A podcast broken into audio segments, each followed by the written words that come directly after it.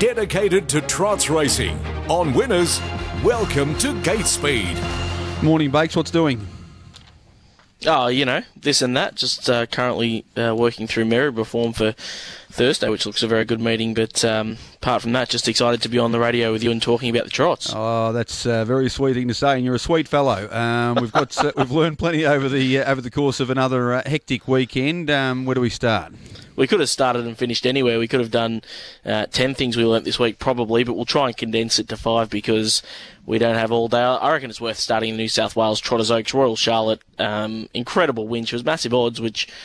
Oh, look, I, I, didn't have a bet in the race, but a little bit surprising. She was 20, 25 to 1, but um, she's just been an improving trotter uh, right through her career. She's getting better all the time in the way she beat Sleepy and, uh, and the rest of her rivals in the New South Wales Trotters Oaks. I think big props to to Paul and Curry Males. Obviously, an excellent drive from Zach Phillips, and um, and uh, while she's probably not got the, the profile of some of her contemporaries, uh, I think she's going to go on with the job and, and sort of prove to be a pretty good trotter. Well, Ribs himself, Paul Males, sort of said uh, was taken more as a travelling partner for Red Hot Tooth, so it was I guess it was difficult to get too heavily involved. But gee, she sprinted with intent and really looked like a very promising trotter of the future the way she won. Now Sleepy did seem to get a bit sleepy up the straight, but it was a big win in the end huge, excellent win. Um, obviously enjoyed the big open expanses of Menangle.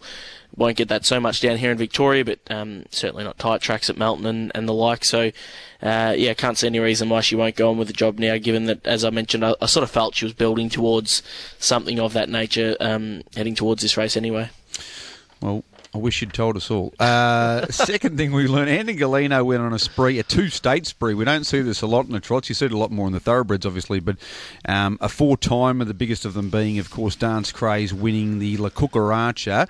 Um, take us through that win and all of Anton's wins, but also I want your opinion. It's very hard when...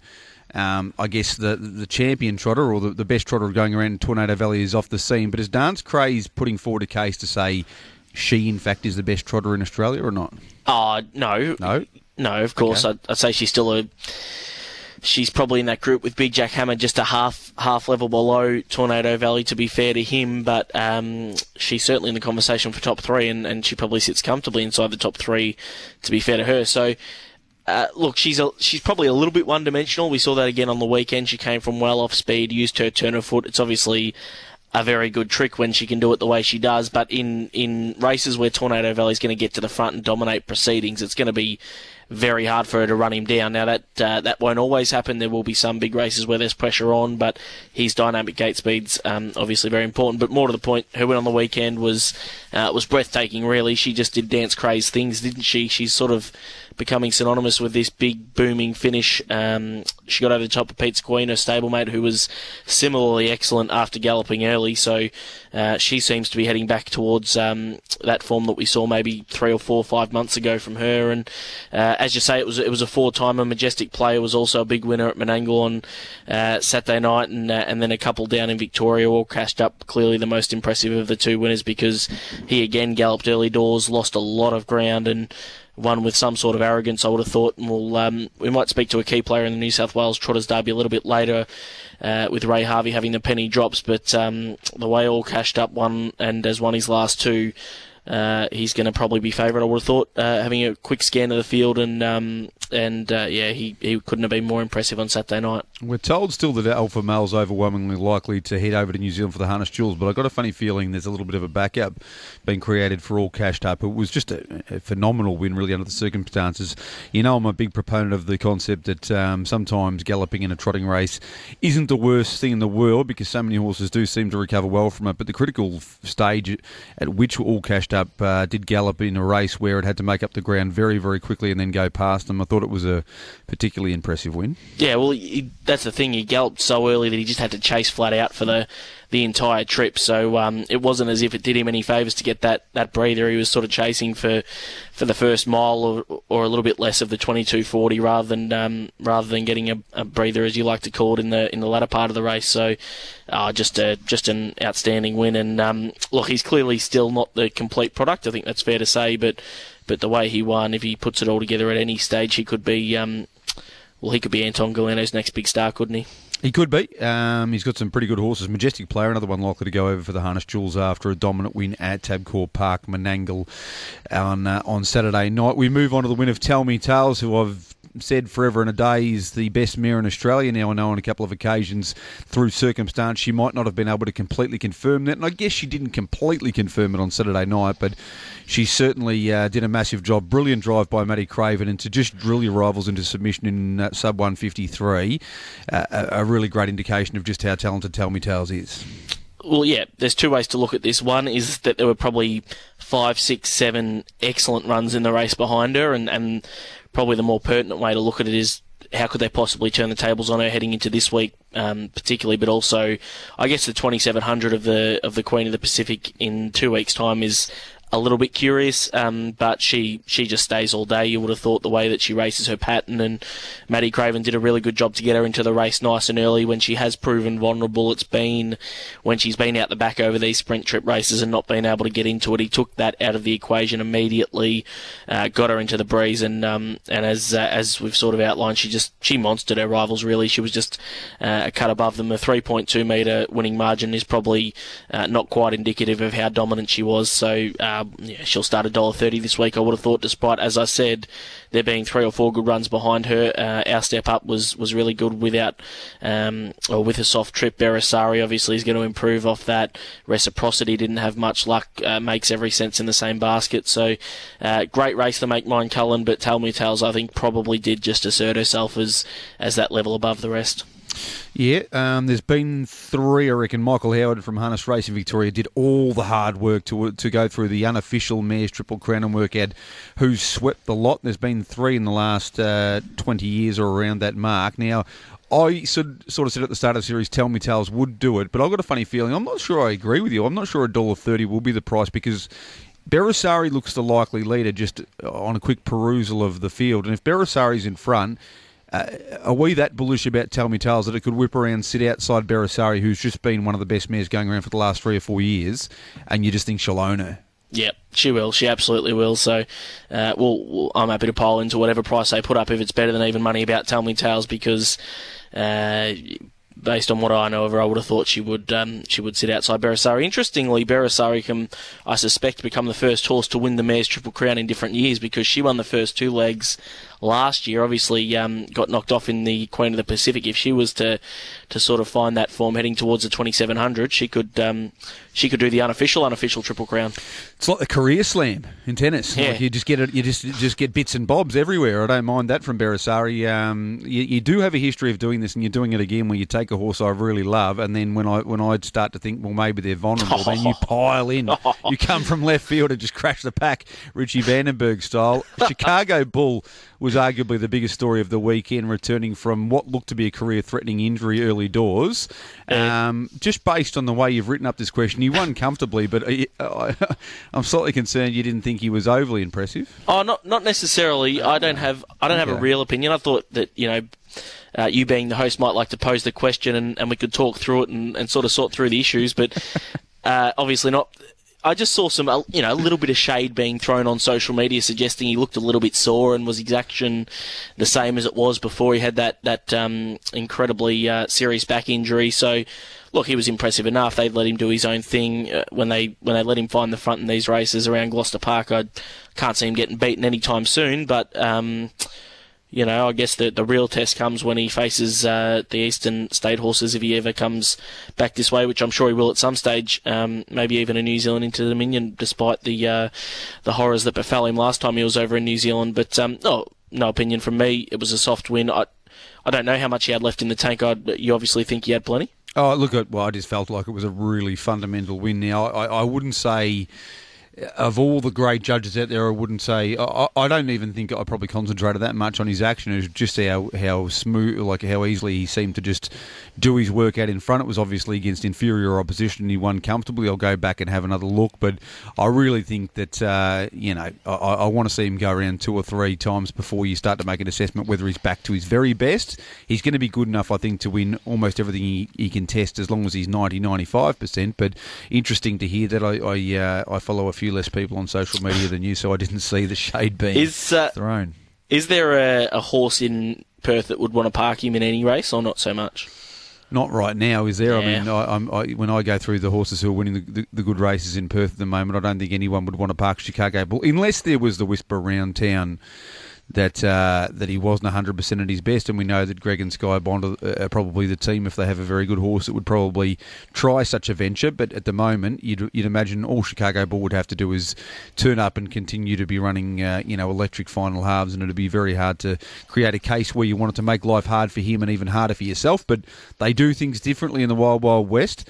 Uh, final point before we get a couple of guests on, hopefully, or at least one here on Gait Speed this morning.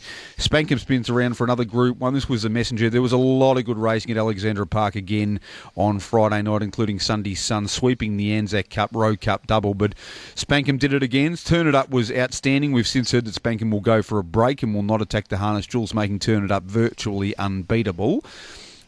Give us a give us a little rundown of Spankem's season and what you thought on Friday night, and also your favourite horse, Chase Auckland, who went okay, but I'm not sure he's going as well as he can.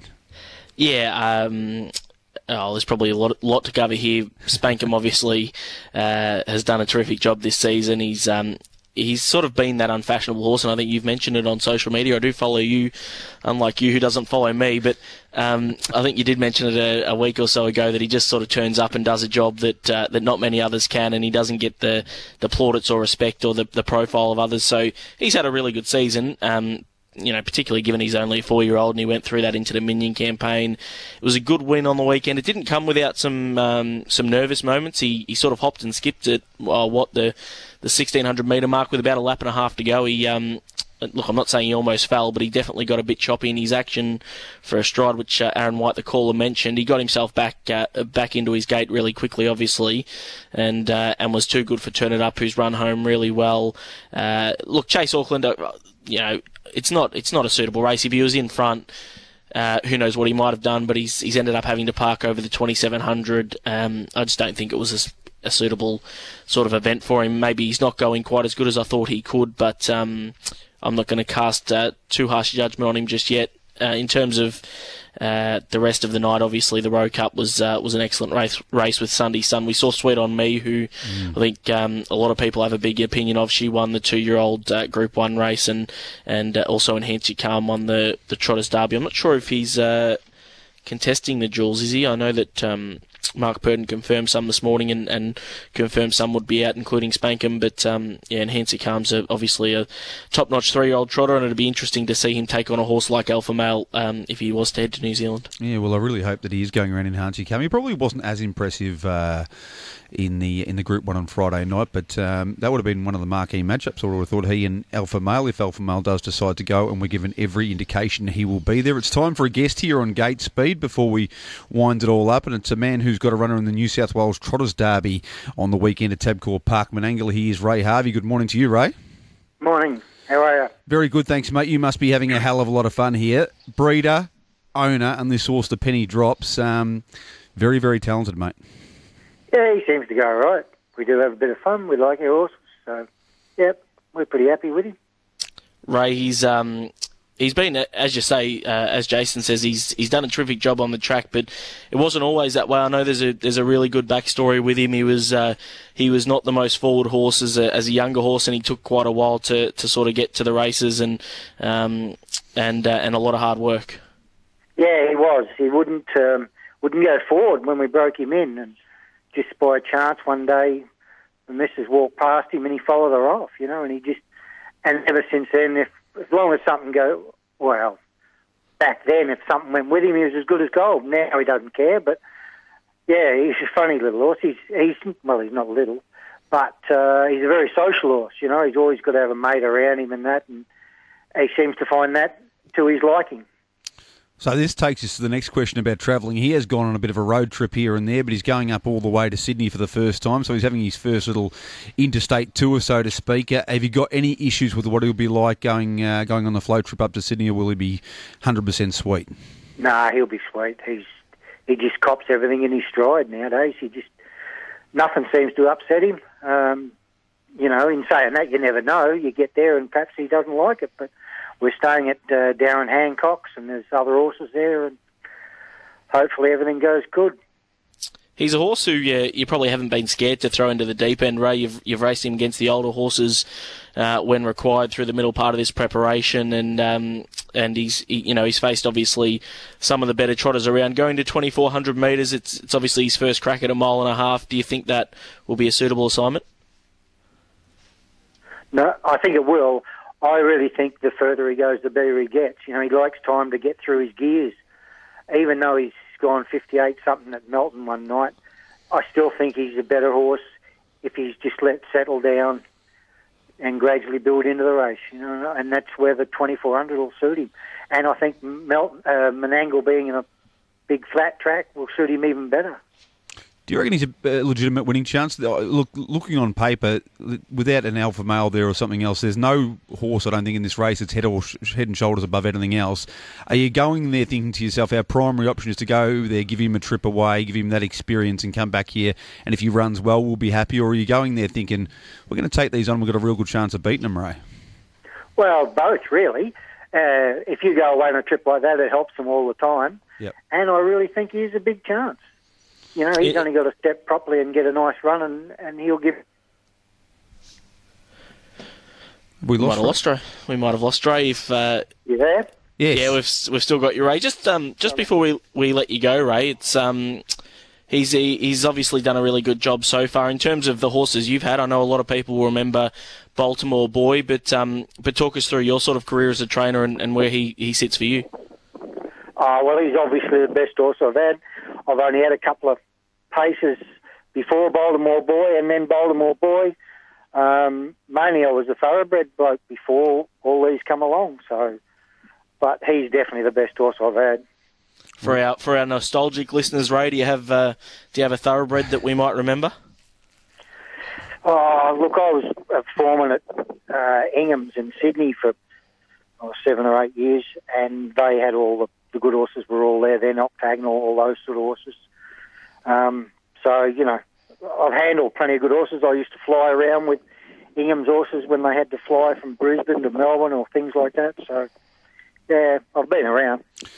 Ray, I'll tell you what, I'm, I'm here supposedly hosting a three code uh, show, so I don't want to be throw too much shade on the thoroughbreds, but we welcome you to the trots, and hopefully you can break through for a big win on Saturday night, mate.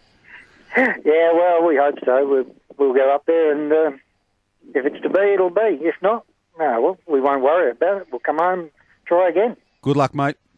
Thank you very much. Appreciate it. There's Ray Harvey. I reckon we're just about done. Bakes, anything you want to add before we shoot you off? Oh, not really. I was, I was happy to chat to Ray a bit more about the Ingham horses. I was going to talk about ambulance and over, and we could have talked all day, but unfortunately, you decided to cut Ray short there. Oh, I tell you what, I didn't cut him short, and if you want to give him a call, dial his number again and say, G'day, Ray. Blake again, just wanted to continue our chat. Thanks for joining us, mate. Thanks, Bont. Skinny break now on RSN 927's winners. When we return, Warren Huntley will take us through track work at Flemington.